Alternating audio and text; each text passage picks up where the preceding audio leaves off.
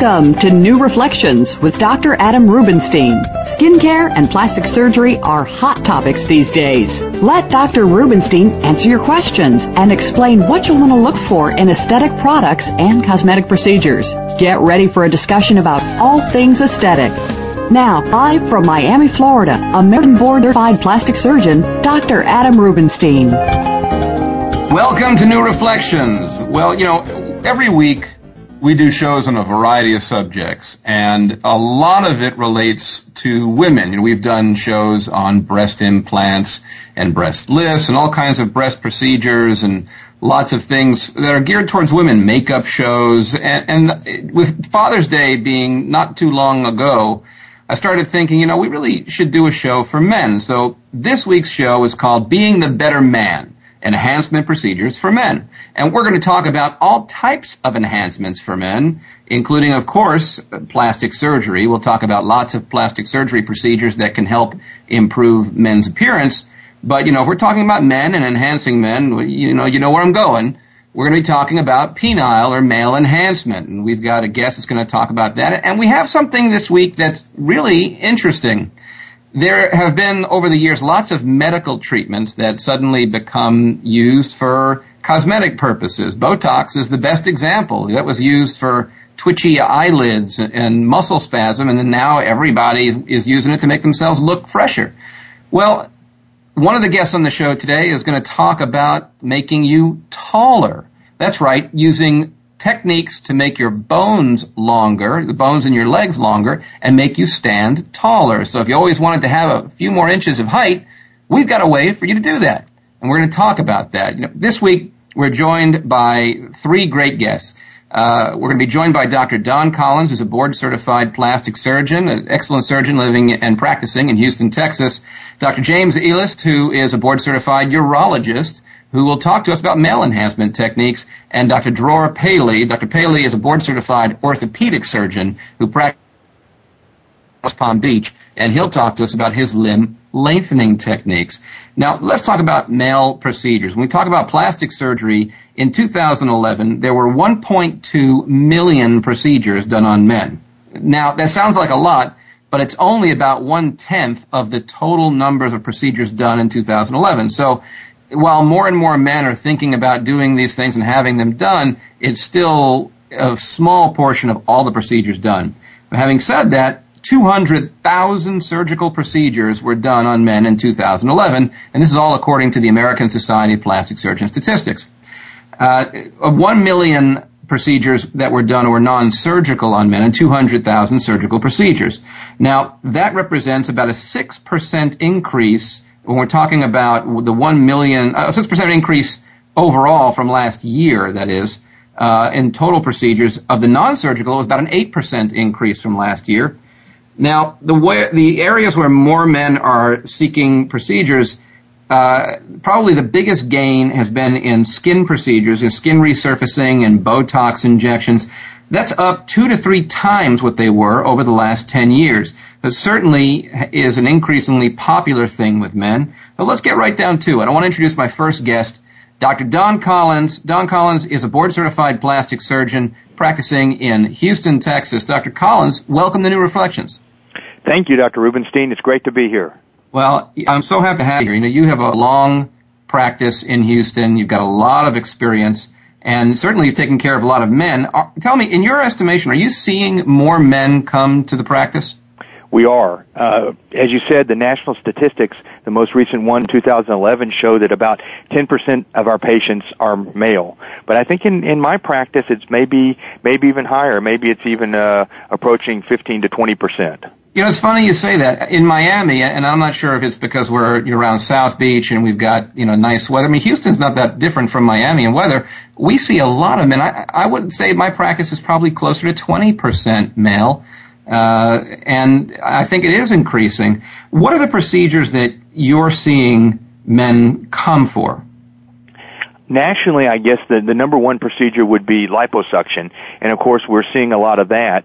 But I'm also seeing some of the other procedures, more facial related procedures such as eyelid surgery and, and facelift surgery because men want to, uh, you know, look as as good as they feel. And more men, I believe, are taking care of themselves and and exercising, and they just want their uh, facial appearance to reflect their good health. Absolutely. Well, you know, we're all living longer and we all want to look better. And I think that's, that's part of what is leading to more and more men coming in for surgery. And I, I don't know what your experience has been, but I'm seeing more and more executives, men that are either in high level sales positions or management positions that, that feel like they might be losing a step in the race with the younger people around them and just want to appear more fresh and more youthful in order to compete. And we see that with women, but I'm seeing more and more men with the same feeling. I see the same in my practice, uh, especially in industries that are related to what people uh, normally associate with with youthful fields, such as you know information technology and um, software and and different you know website design, and they may feel like they're they're just as, as capable, but they feel like they're losing out to people that have a, a more youthful appearance. Yeah, and of course, there's just the plain old living longer and still wanting to look good. So, the number one, you mentioned the number one thing that men seek is, is usually uh, liposuctions. In the top five is certainly liposuction and uh, facelifts, uh, eyelid surgery, rhinoplasty, nose surgery is up there, and things like hair transplants are also up there. So, when a man comes to you, uh, let, us start with the face. We'll work our way down. A man comes to you for facial rejuvenation what do you think are the typical things men are looking to improve? I would say number one is usually the upper eyelids. And that seems like that brings the, the younger patient, they feel like that they're, uh, because of excess skin on their upper eyelids, it makes them look older or tireder or even, even angry. And then probably number two would be excess skin and fatty tissues of the neck. And they feel like that gives the, their age away because they have a, you know, fullness of the neck or what sometimes people refer to as a turkey gobbler neck. Yeah, we, we see a lot of that. Now, let's start with the eyes, the first thing you mentioned. How's that surgery? We've talked about, we've done a whole show on blepharoplasty, on eyelid surgery in the past, but let's talk about this a little bit. The process of having an eyelid lift, big deal, small deal, what is your patient experience? I think it's a relatively uh, small deal. Uh, it's uh, usually an outpatient procedure. It can be, um, you know, either done at a at a surgery center or an office setting, or can be done in a, in a hospital setting. It's an outpatient procedure, so the patient comes in and has their surgery. It would normally take to do upper eyelid surgery about an hour, hour and a half, and um, then the patient goes home the same day. A lot of pain? Not much pain at all. Not much pain at all, and uh, you know, a little bit of bruising, but uh, very little discomfort after the surgery. Well, I, I, would agree with what you're saying. You know, the eyes are the earliest sign of aging in most people, and this is a, a fairly straightforward procedure. Now, I'm always, I'm always telling my patients, say on the show, no such thing as a as a minor procedure when it's done on you.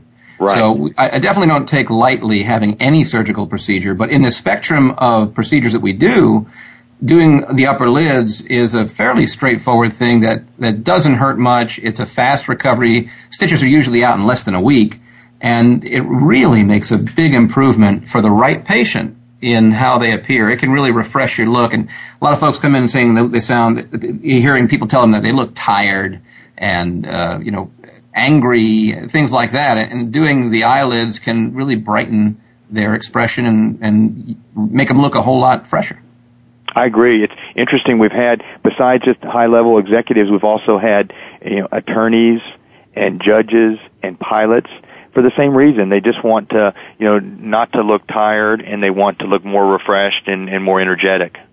Yeah, I think the overall sense in society that that what we do is okay. You know, it's all right to go have a, a little nip and tuck, as it were. You know, that that's not such a taboo thing anymore. Everyone is thinking about it, and it's more accessible. It, it's fairly affordable, especially eyelid surgery is really not an expensive procedure. Right, I agree. Now let's get down to the face, and I agree most men when they come in, they're talking about their neck, even if they, they're coming for face. Some people come in, they say, oh, I know I need a facelift, but most of the time, men just, if they come in about that, it's about the neck. That turkey gobbler, the, the thing hanging down under their chin, and they just can't stand it. Now, there are more than one option. You don't have to do a facelift for everybody. You certainly can do a neck lift alone, and there are even options with neck lifts for many years, you've been doing a procedure that is a, a real special one for the neck. Why, Tell us a little bit about the, the TZ plasty that, that you've been doing. I'd be happy to. Uh, we're both you and I are fortunate that when we train, we train with Dr. Thomas Biggs, and uh, one of the most famous plastic surgeons ever.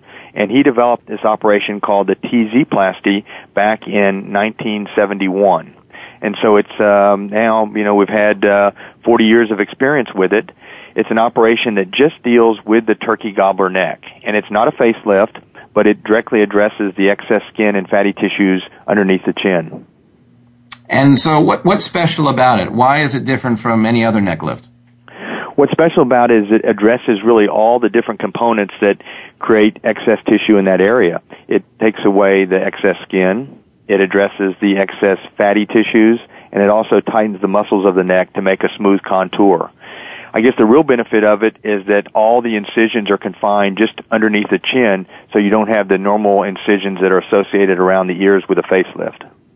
Yeah, and you know, I remember Dr. Biggs explaining that he, he got the idea just based on what we all hear on occasion, which is a, a guy comes to the office and says, Doc, I don't want a facelift. I'm not going to have all that, that stuff around my ears and, and that, but I would really like to get rid of this stuff under my neck. What can you do? And he started thinking about it, and that's where he designed this direct operation where everything's done right on the neck. Now, it does leave a scar pattern in the under the chin area on a man, but because of the hair-bearing skin, you know, the beard that men can grow in that area, and I'm not saying you got to grow a beard to hide it. I'm simply saying that that skin tends to hide those scars reasonably well. When it comes to women, would you recommend a TZ plasty for women?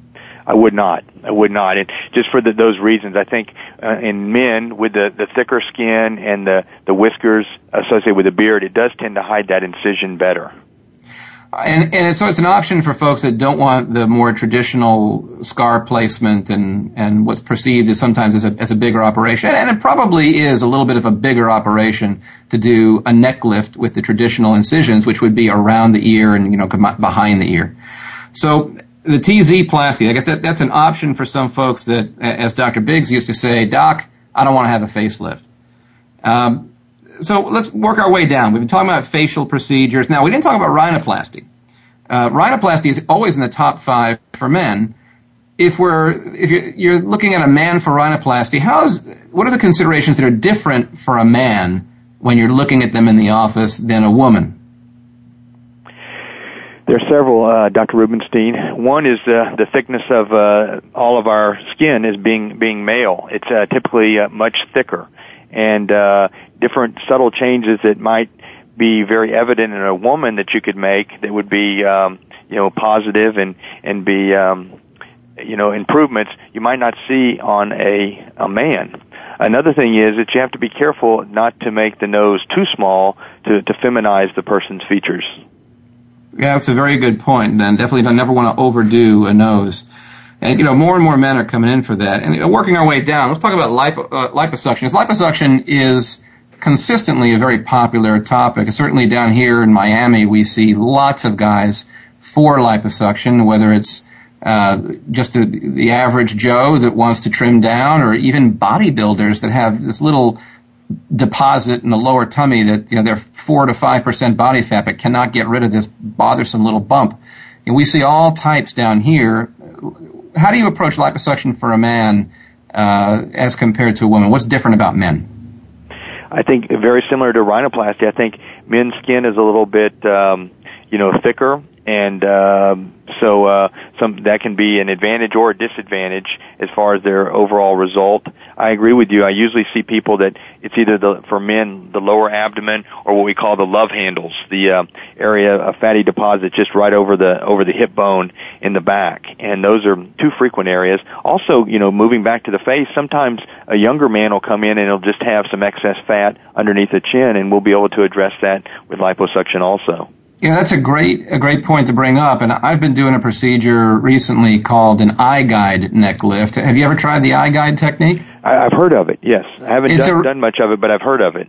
It's a nice little technique, and I've used it in in a male patient, and it really does a nice job of tightening things up. Because as you know, sometimes when you do suctioning underneath the chin, you're getting the fat out, but if you have a, a little bit of loose tissue, whether it's the skin or the muscle underneath, it's just not tight as you'd like it, you still don't get a great contour, even if it's a little bit better. And what the eye guide technique does, without having to do a whole neck lift, you kind of make a, a crossing pattern of stitch material that creates uh, a support underneath the um, the chin. Is sort of like a shoelace pattern, and so you're you're lacing up the neck and then tightening it up, and it, it lifts and pulls everything up so it's firm underneath the the chin, without having to make any big incisions or or any type of neck lift cuts. And it, it's a nice technique. It's, certainly a good option for a male patient who says, "Doc, I don't want to have a neck lift. I don't want to have a facelift, but you know, what can you do about this neck?" Uh, you know, without making the incisions for a TZ plasty for someone who doesn't have lots of excess skin, it's a nice option. Uh, so let's briefly talk about hair transplants. Uh, the techniques for hair transplants have come a really long way, and I know I, I, don't do much hair transplanting in my practice. I have a colleague that I refer to, and I know you have one of the best in the world in Houston uh, that that you refer to, I'm sure. But you're aware that there are new techniques in hair transplants where they're taking not only placing the grafts one and two at a time, but now they're able to take them out one and two at a time. Right, I've actually seen that performed, and I, I'm similar to as in your situation. We have such an excellent person here in um, in, in Houston, Texas, that's a real authority on that. And uh, the device you're speaking of is, is very interesting, where actually suction is used to take out just one or two hair follicles at a time. So it doesn't require an actual, um, you know, uh, incision or, or a scalpel. It just uses uses suction you know, just amazing. It, it, there, you can do a hair transplant procedure with no scars at all. It can be completely scarless. What a long way we've come from the big old flaps of scalp that we used to move around to make things look better. Right, and the, and the hair plugs that, that were so uh, so obvious to, to everyone. Oh yeah, I, you know I tell people all the time. You probably know someone that has hair transplants and have no idea that they have them. I agree well, with you. We're going to take a break, and when we come back, we're going to start our discussion about a different kind of male enhancement. And we'll, we'll get right to that after this short break here on New Reflection.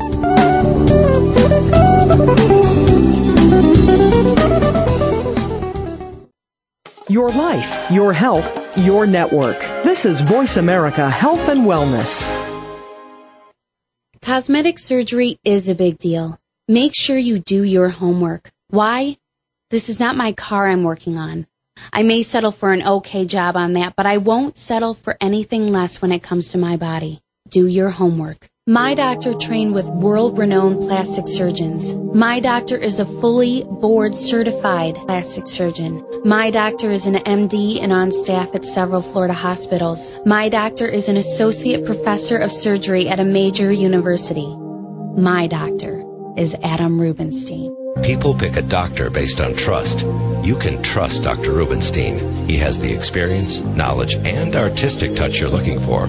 Call 305 792 7575. That's 305 792 7575. Call today for a free consultation. Dr. Adam Rubenstein, Turnberry Plastic Surgery at Biscayne Boulevard and the William Lehman Causeway, where medicine meets artistry. My doctor is Adam Rubenstein. Your life, your health, your network. You're listening to Voice America Health and Wellness.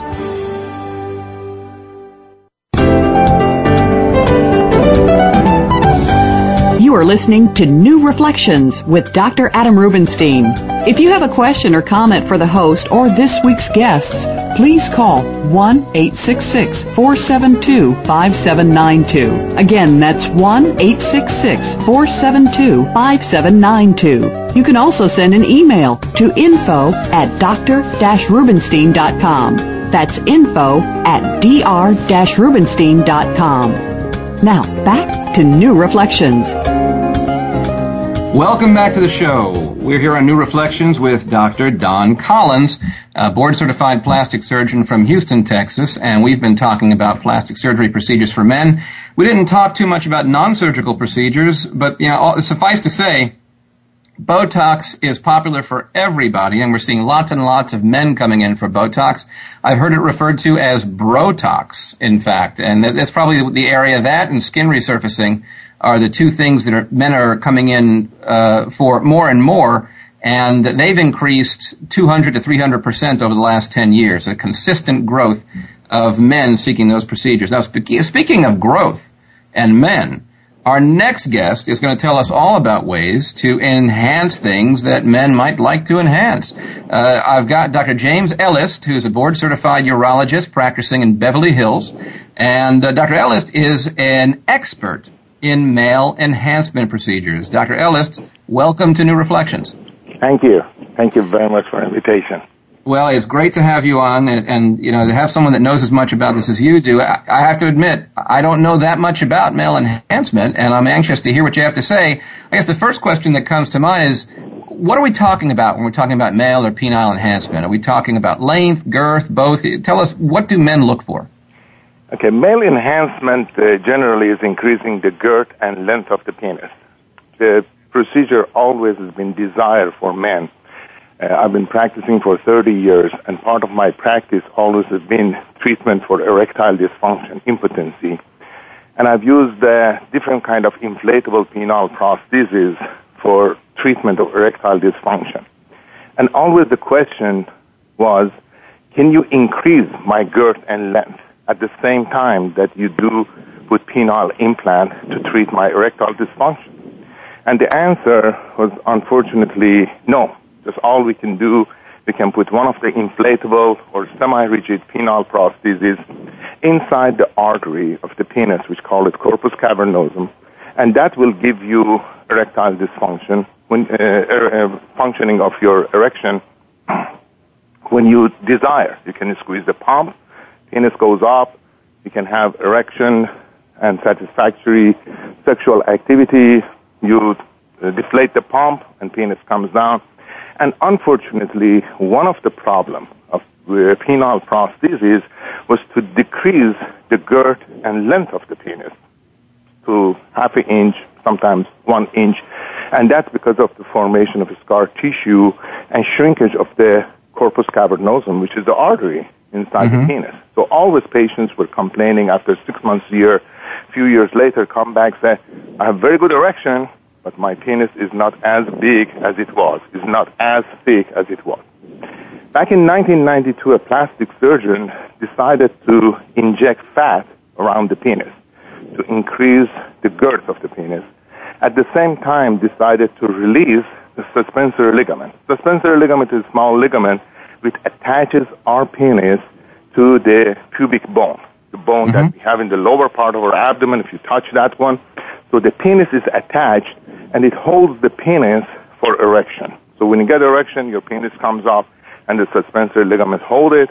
And when it goes down, the suspensory ligaments release that one. Mm-hmm. By the mm-hmm. way, we should know that half of our penis, and in some cases one third of our penis is outside. The rest is inside the body. And when we get an erection, the part which is inside, it moves out. Uh, but still, we have something about 25% of our penis always is inside and suspensory ligament. Keep that one balanced with our body so when we have erection, this is straight out. So, if I understand, if I understand correctly, the, the, this all started from men that just couldn't have erections. They had some dysfunction and they couldn't get an erection. Right. And it, it started with putting in prostheses to allow the, those men to get erections, but then, uh, the problem of girth and length became even worse. And then, you know, the, the plastic surgeon you're referencing doing fat grafting and releasing the suspensory ligament. Now, was that for men that had dysfunction or are we now crossing the line to men that have normal function and just want to enhance things? For both of them. Uh-huh. Okay. They try, you know, to do it for the patients who had penile implant and inject it. And mainly at that point, they find out, you know, men who were interested to have uh, their penis longer and thicker come to the picture also. And these are the group of people, they have sometimes penile dysmorphia, which is they're not happy with the size of their penis no matter whatever it is. Some of them have small penis syndrome, which is related to their hormone deficiency originally uh, before puberty. And some of them, you know, they had previous surgeries. For example, a patient had hypospadia, and it was, uh, it was repaired. Hypospadia mm-hmm. is uh, a congenital situation that the urethra does not close on time. When the baby boy is born, his urethra is not closed, so his penis is retracted, and penis is small. And they have to go with multiple procedures, and these procedures, due to scar formation, keep their penis small. There's some group of patients that they have chordee. Chordee is the narrowing and bowing of the penis. Penis is curved, those penis is small. And when you ret- repair that chordee, which is the tightening of the uh, ligament on the penis, uh, the penis becomes shorter. So there were a group of patients with pathology and with disease that they came in and they requested for penile enlargement, so, as well as a group of people you know with penile dysmorphia that they were not happy with the size, and uh, most of them have been insulted by girlfriend, by wife, by their partners due to the size of their penis, and uh, they desire to have uh, increase the girth and uh, length of uh, their penis. All right. So, but now things have been liberalized, where uh, I think probably a large, a larger percentage of men that seek this procedure have normal function and just want a little bit more length and girth to what they have. So, in your practice, and I know you do a, a lot of erectile dysfunction work. Correct. What portion of men, you know, what percentage of men come to you that are functioning normally and just want a little bit extra? We have a group of patients from age 23 to 55, and uh, I do surgery uh, almost every day, and I have two surgeries for penile enlargement. So the number of people that they request uh, just to have increased the girth of and length of the penis, we have an uh, average of uh, 200 and between 200 250 just in United States and then I travel out of United States. I go to Argentina, I go to Germany, and I go to Middle East, you know, to do surgery over there also. And these and are so, the group of people. They have a normal function. Everything is normal. There's no problem with that. Okay, just they're not happy with the size, or they have pathology. They have chordee. They had surgery with Peyronie's disease, which is calcium deposit on their penis, and it was repaired, and now they have shorter penis. Okay, these so are now you're, you're saying that they are those, potent. And with those numbers now, you're looking at maybe four to five patients a week, uh, every week of the year that are coming in. Now you're saying uh, four to five of your patients each week are purely for uh, for getting a little enhancement, or four to five patients? Getting just enhancement. That's okay. Right. Okay, great. Now let's talk about the process. Uh, it, let's say John Q. Citizen walks into the office and says, "Hey, you know, Dr. Elist, I, have been disappointed. I'm okay, but I really want to have a little more. What am I looking at? what is the process to make myself longer and thicker? Okay. Uh, we get the inquiry through the internet or patient call the office. We send them the questionnaire. A medical questionnaire that they have to answer. And there are some uh, uh, personal questionnaire and also is a satisfactory uh, the uh, regarding their sex life and all these questions. And when they answer and they send it to the office, uh, I'll talk to them personally or one of my uh, staff, uh, physician assistant or medical assistants, and they talk to the patient and they give them the information about the procedure that I perform. Okay, as I told you, uh, fat injection does not exist anymore. Dermal graft does not exist anymore because all of them they do absorb your plastic surgeon, you know better than anybody else, a large volume of fat or dermal graft does not exist in, after a few months. You know, it does absorb or contract. There were a group of patients, uh, physicians also, they used to use alloderm. Alloderm mm-hmm. is a uh, tissue they get from cadaver. And sure. uh, although it was never been approved for uh, penile enhancement, but there were a group of physicians uh, that they used alloderm. And unfortunately, alloderm has the same problem also. So it All right, so, So what? So what are you doing? You know, let's let's say I came with you, I came with a patented FDA approved subcutaneous penile implant. I came with the implant, which is a silicone. It's very very soft silicone. I made it very very low geometry, something around seven, which is very soft, and uh-huh. it's the shape of the penis. Okay, it comes 270 degrees, one piece, with different length. I have large, extra large, and double X large. Each of them come with different thickness. So it's interesting. Nobody wants a medium or small, huh? Psychologically, we never use it medium or small. Something very interesting. Let me tell you, you know, there is a, a urologist in your area uh, in Miami in uh, with the name of Dr. Uh, Small. And, Is that right? Dr. Small and Dr. Carrion, they are the original inventor of penile prosthesis. And when I was resident, and I used to tell my patients, I'm going to put the small Carrion implant. They said, I don't want a small Carrion implant. I want a big Carrion implant. I said, no, small is after Dr. Small. That's funny. the name right, so, small, so you have, so you have small. this implant, and and this is a is it an implant that that you can control? Does it change shape and size, or or is it I static? I can trim it. I can shape it. I can uh, just. Uh, it's exactly the same principle as a chin implant that you use or okay. calf implant that you use as a plastic surgeon. I came up with exactly with the same principle. Okay, the only thing is shape of the implant. I have a patent for the design uh, as well as the utility. So there are two different patents for the implant. So the shape is sitting on the penis is like exactly uh, uh, uh 270 degrees. It, it starts from uh, 3 o'clock, 4 o'clock, and goes all the way around, is one piece in length, like horseshoe, like horseshoe, sitting uh, behind the glans, and it goes all the way under the pubic uh, bone. All right, now, is this a one operation procedure or is it more than one operation? It's one operation. The incision is in the suprapubic area. We shave the suprapubic area and uh, uh, um, make an incision, about one, one and a half in, uh, inches incision. Through the incision, I deglove the penis, bring it out.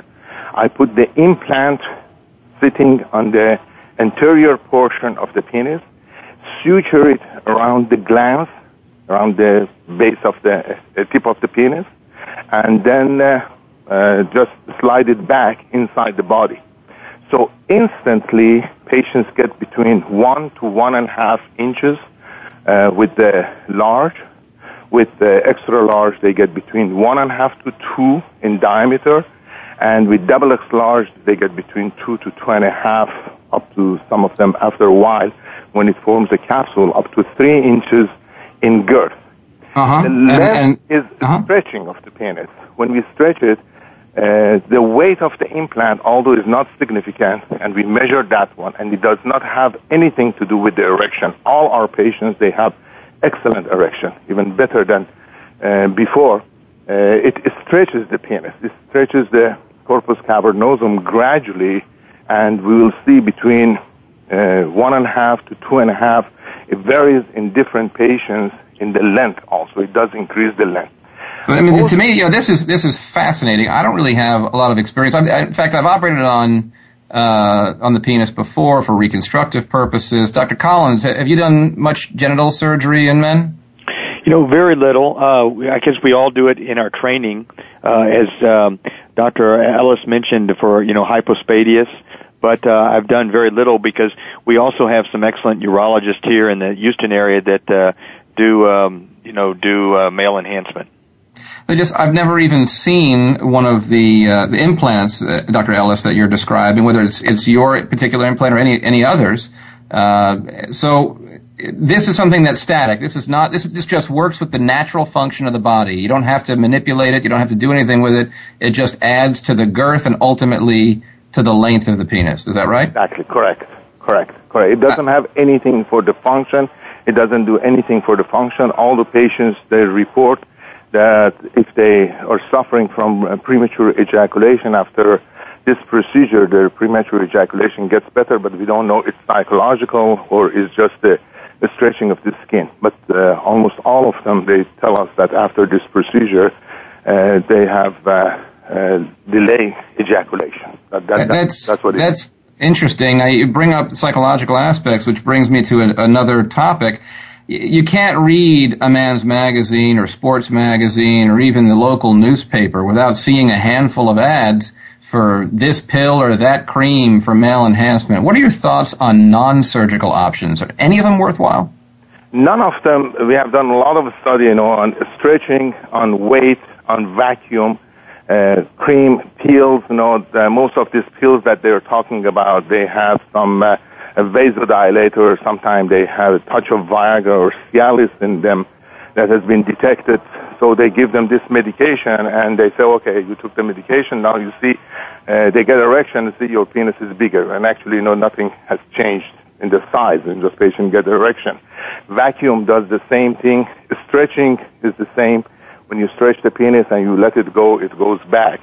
Uh, the only thing that you need, you need internal expansion and stretcher, which is this uh, uh, implant. Uh, some of the group of uh, people, even they try to uh, inject prostaglandin or uh, and patients get an erection, and they say, oh, you see, now your penis is bigger. There are a group, and there are clinics all around the country that they do practice with injection, which is not safe. And unfortunately, in young patients, I have seen priapism, they got uh, constant painful erection, end up to have surgery. So based on all the facts, based on all the factors that we have, based on the American Urology Association guidelines that we find out, there is no procedure that at the present time does increase the girth and length of the penis, and this is the only FDA approved, patented, and it's been presented uh, at AUA sections, Western sections, uh, different time, and has been uh, approved by um, most of the urologists that they watched the procedure and they saw and they heard about this procedure. So, you know, it certainly sounds like a pretty straightforward procedure that, that could help men looking for that, that little bit of enhancement. Actually, it sounds like it's more than a little bit in some cases. What is it going to set one back? What's the cost to having this done?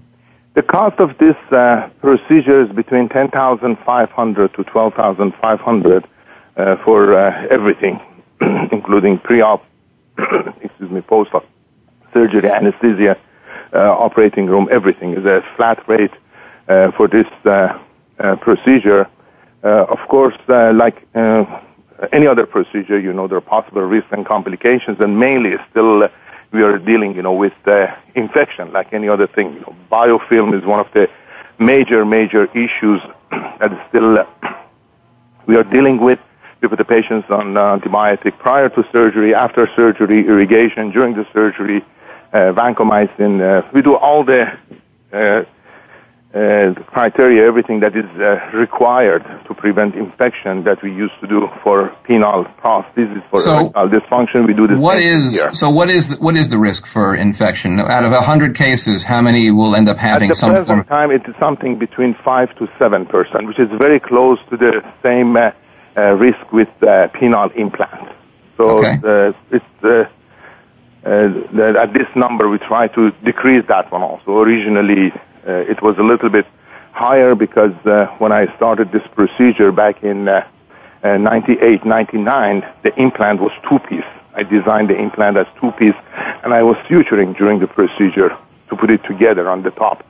Later on, we find out, you know, that might cause uh, more infection.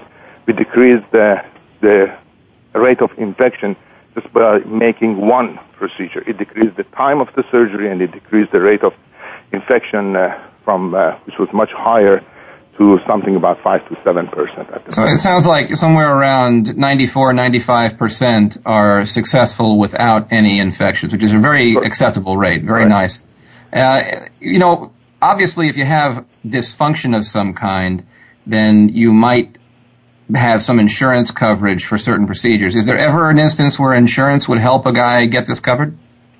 Uh, some of the patients that they had uh, hypospadias and uh, procedures before, they were able to use their insurance uh, for the treatment. But uh, unfortunately, we have a group of patients also, maybe at the present time between 20 to 25 percent of our patients are the one who had previous surgeries such as fat injection, dermal graft, or alloderm, which was not satisfactory, and they had contraction. And this group of people, unfortunately, they need two surgeries. The first surgery is the removal of alloderm or dermal graft, and that part, as a removal of foreign body, is approved by the insurance. So some of the insurances cover that one just I to see. remove it, and then we have to go for reinsertion which uh, that part is not covered. Well, I have to say, this is fascinating. Um, Thank you. We're going to take a commercial break, and when we come back, we're going to go on to another fascinating subject. We're going to be talking about ways to make you longer in a different place, make you taller. And we'll be right back after this short break on New Reflections. Thank you.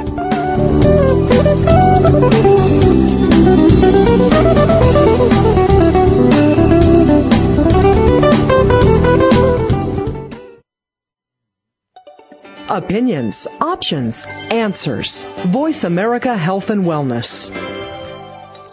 Cosmetic surgery is a big deal. If you need a coronary bypass procedure, you probably want someone you trust and not the biggest bargain in town. You might get more than you bargained for. This is your face and body we're talking about. Do your homework. My doctor trained with world renowned plastic surgeons. My doctor is a fully board certified plastic surgeon. My doctor is an MD and on staff at several Florida hospitals. My doctor is an associate professor of surgery at a major university. My doctor is Adam Rubenstein. People pick a doctor based on trust, and you can trust Dr. Rubenstein. He has the experience, knowledge, and artistic touch you're looking for. Call 305 792 7575. Call today for a free consultation in a multilingual office. That's 305 792 7575. Dr. Adam Rubenstein, Turnberry Plastic Surgery at Biscayne Boulevard and the William Lehman Causeway, where medicine meets artistry. My doctor is Adam Rubenstein. Your life, your health, your network. You're listening to Voice America Health and Wellness.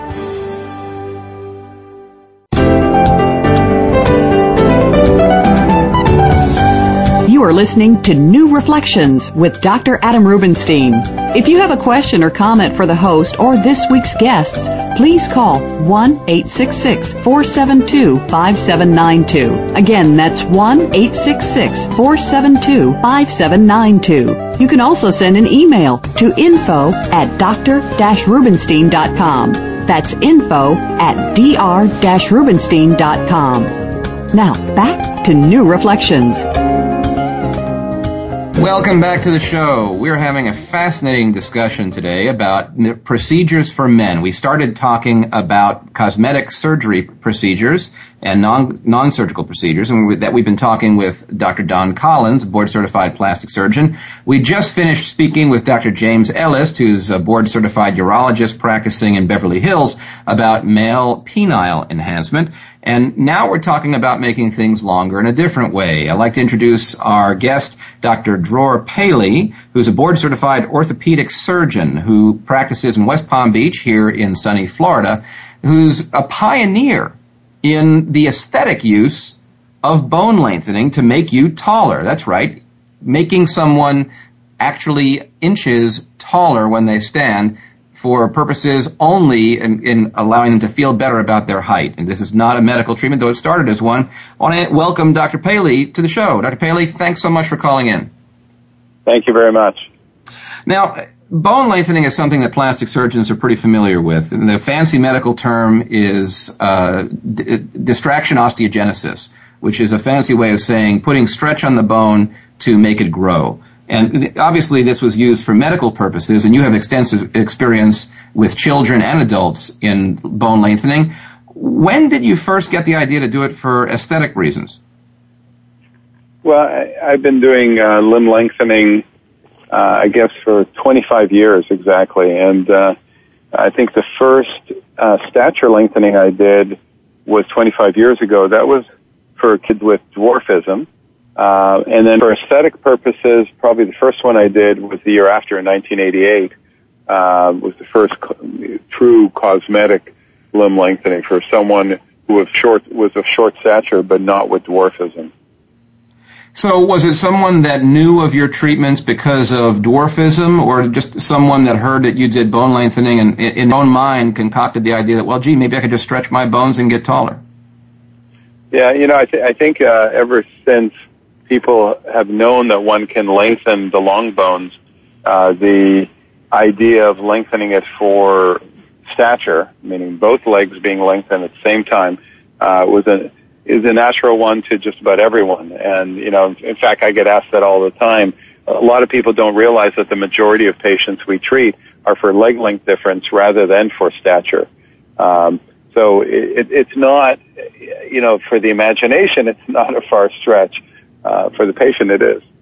Yeah, I, I suppose so. But you know, there's got to be countless people out there that would love to be. And I have to say, you know, members of my family are right up in there. I've had people close to me say, I really like to be two or three inches taller. Is there anything that we can do for that? And, you know, up until looking into producing this show and, and reading about your work, I said, you know, I guess theoretically you could do it, but I don't know anyone that's doing it. This is pretty exciting stuff.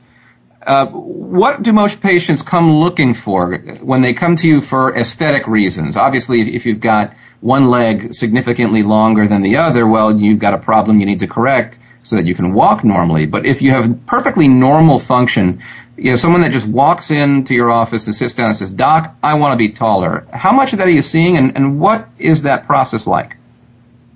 So first of all, the majority of people who have sought me out in the past and even currently are not just coming for aesthetic reasons. They, because this is, this compared to most plastics or cosmetic plastic surgery procedures, this is a much uh, more involved process. Uh, it is a much longer process. It's a much more expensive process, and it's a much riskier process than, for example, having a breast augmentation or a rhinoplasty. Um, I mean, here you're breaking somebody's bone, you're putting them in a wheelchair for a, a period of time, you're lengthening their muscles, you're potentially disabling them short term, and if it's not done well, permanently. So, and as you said, you're starting off with someone who's of perfectly normal function. And so that's kind of a scary concept to orthopedic surgeons. We're not used to doing uh, things purely for cosmetic reasons. Uh, so I've been facing that controversy for 25 years. Um, the people who come to see me for the most part have body image issues.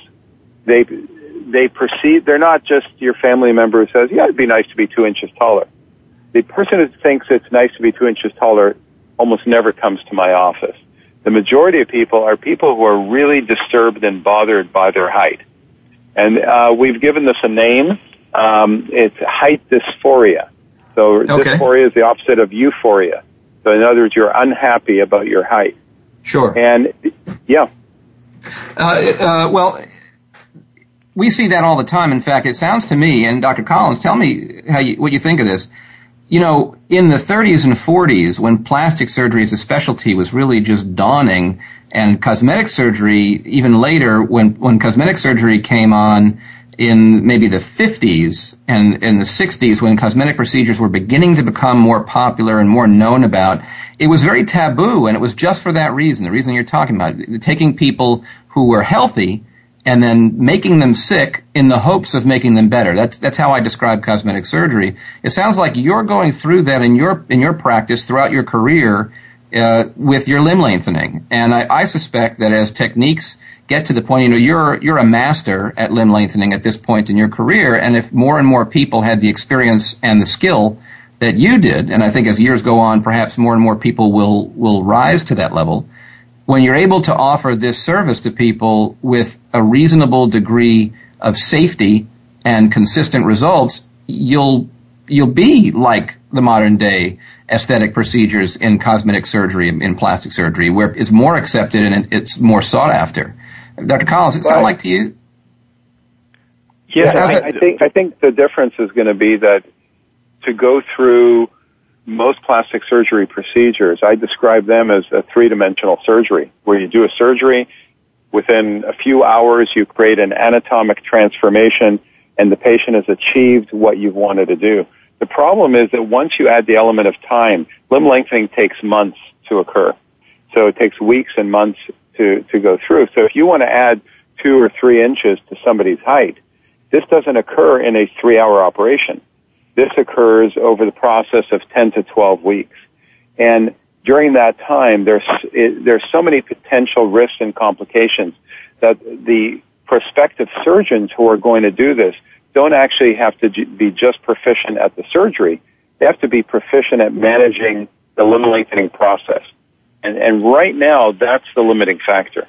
Right, and I, I would agree with that. It, certainly, it's a it's a different. The nature of the total treatment is different, but I think the essence is the same. You know, we the best plastic surgeons are not the ones necessarily that have the the highest level of skill out of anyone in the world. You have to have a very good level of skill, no doubt, but it's the ones that know how to handle all the uh, bumps in the road, that know how to guide the patient, that know how to get them through the process in the, the safest and the most comfortable way. And I think it's, it's very similar in that regard. Let's talk about what the process is. If someone comes to you and says, Dr. Paley, I'm ready to, to do this. You've looked at them and said, all right, you're a reasonable candidate. You're in the right state of mind. What is the process like? How do they get started?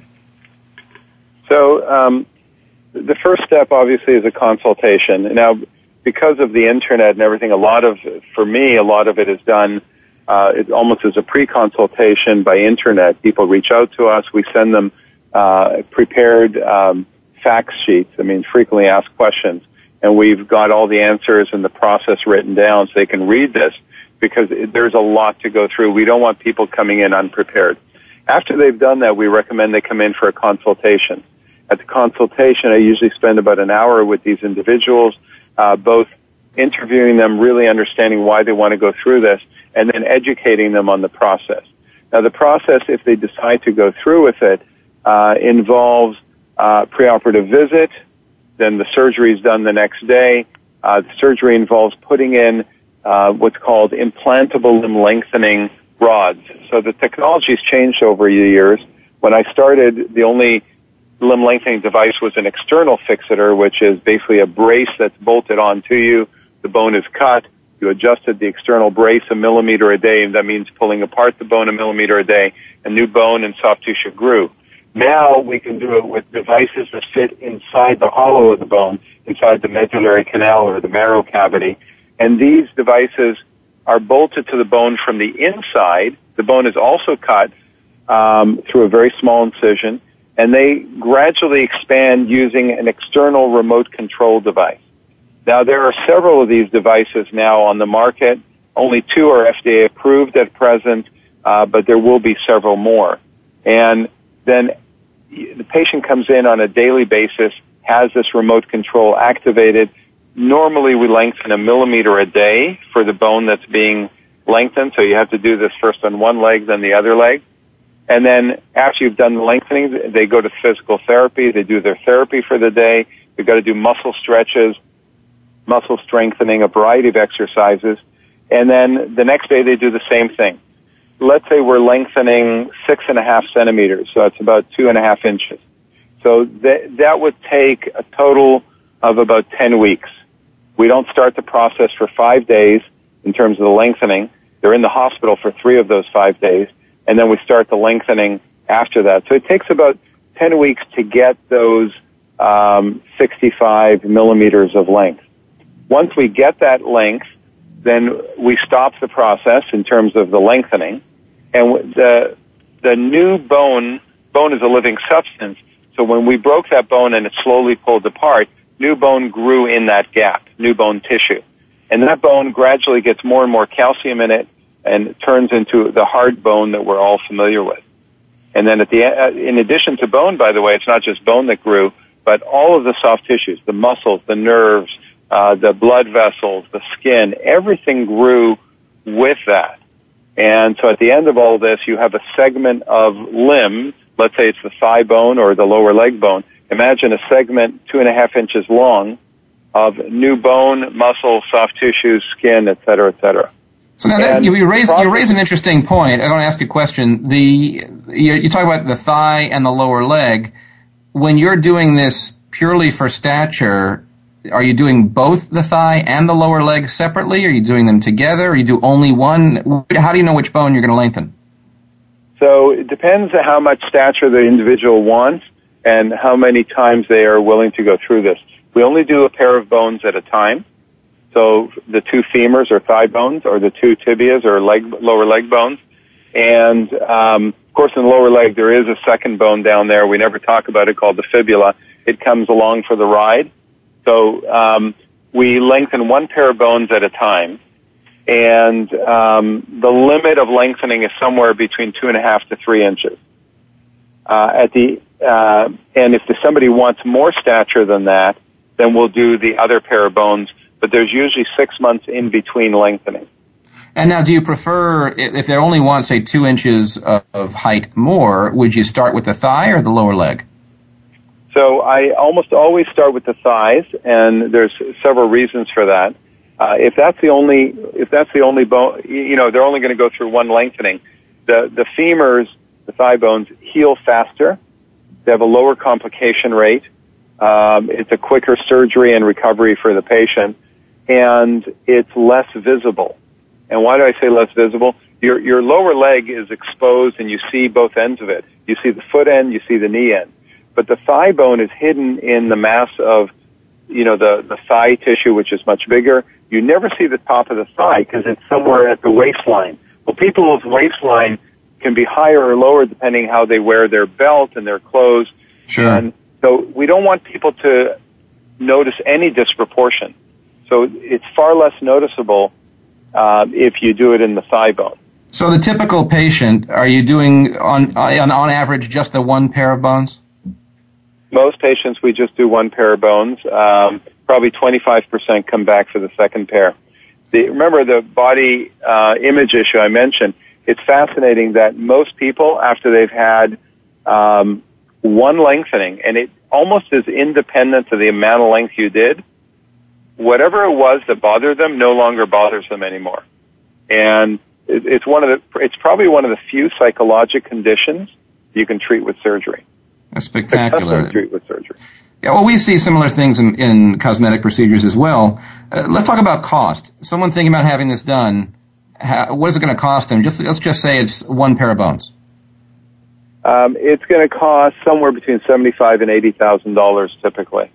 And you're talking about the procedure to place it, and I assume you remove the the appliance. that, that includes hospital costs, implant costs, anesthesia costs, surgeon's fees uh, physical therapy for uh, 10 weeks, etc. So that's uh, that's even the DMEs like the, the wheelchair and, and crutches and all that. So that that is a total package global fee um, for the patient.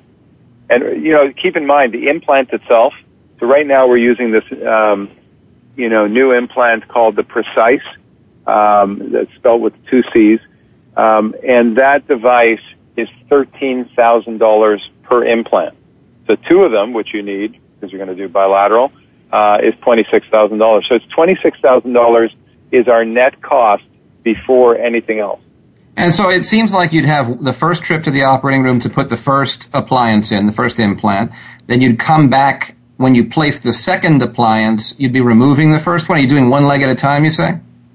No, no, no. We're doing both legs simultaneously. So we're doing ah. both femurs that, that's so we're doing both femurs or both tibias at gotcha. the same time. Okay, and so what is it? Just two trips to the operating room, one to put in, one to take out.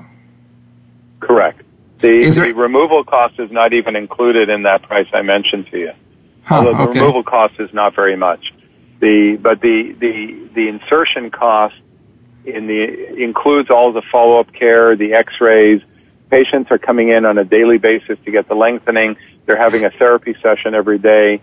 They are um, uh, getting X-rays every two weeks. Uh, so it, it's it's it's fairly involved process to keep it safe. Just spectacular. We're coming up to the end of the show. Uh, if somebody wants to get a hold of you and learn more about this, how do they find you? So they, they can go to our website, which is paleyinstitute.org.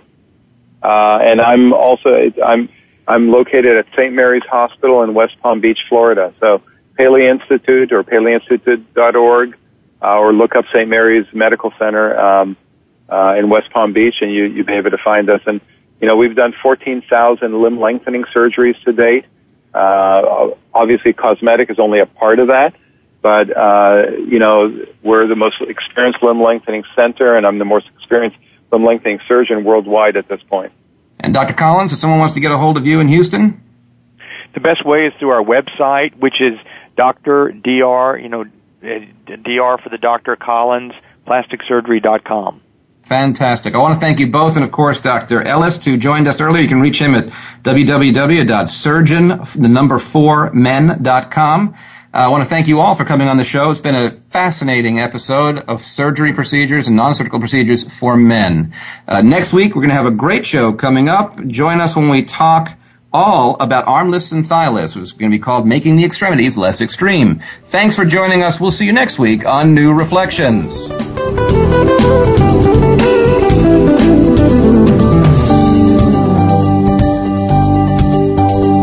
We hope you stayed informed and entertained today on New Reflections. Please join your host, Dr. Adam Rubenstein, again next Saturday at 9 a.m. Pacific Time, 12 noon Eastern Time. You can also email the doctor at info at dr-rubenstein.com or visit his website at www.dr-rubenstein.com. And don't forget to join us next Saturday for New Reflections on the Voice America Health and Wellness Channel.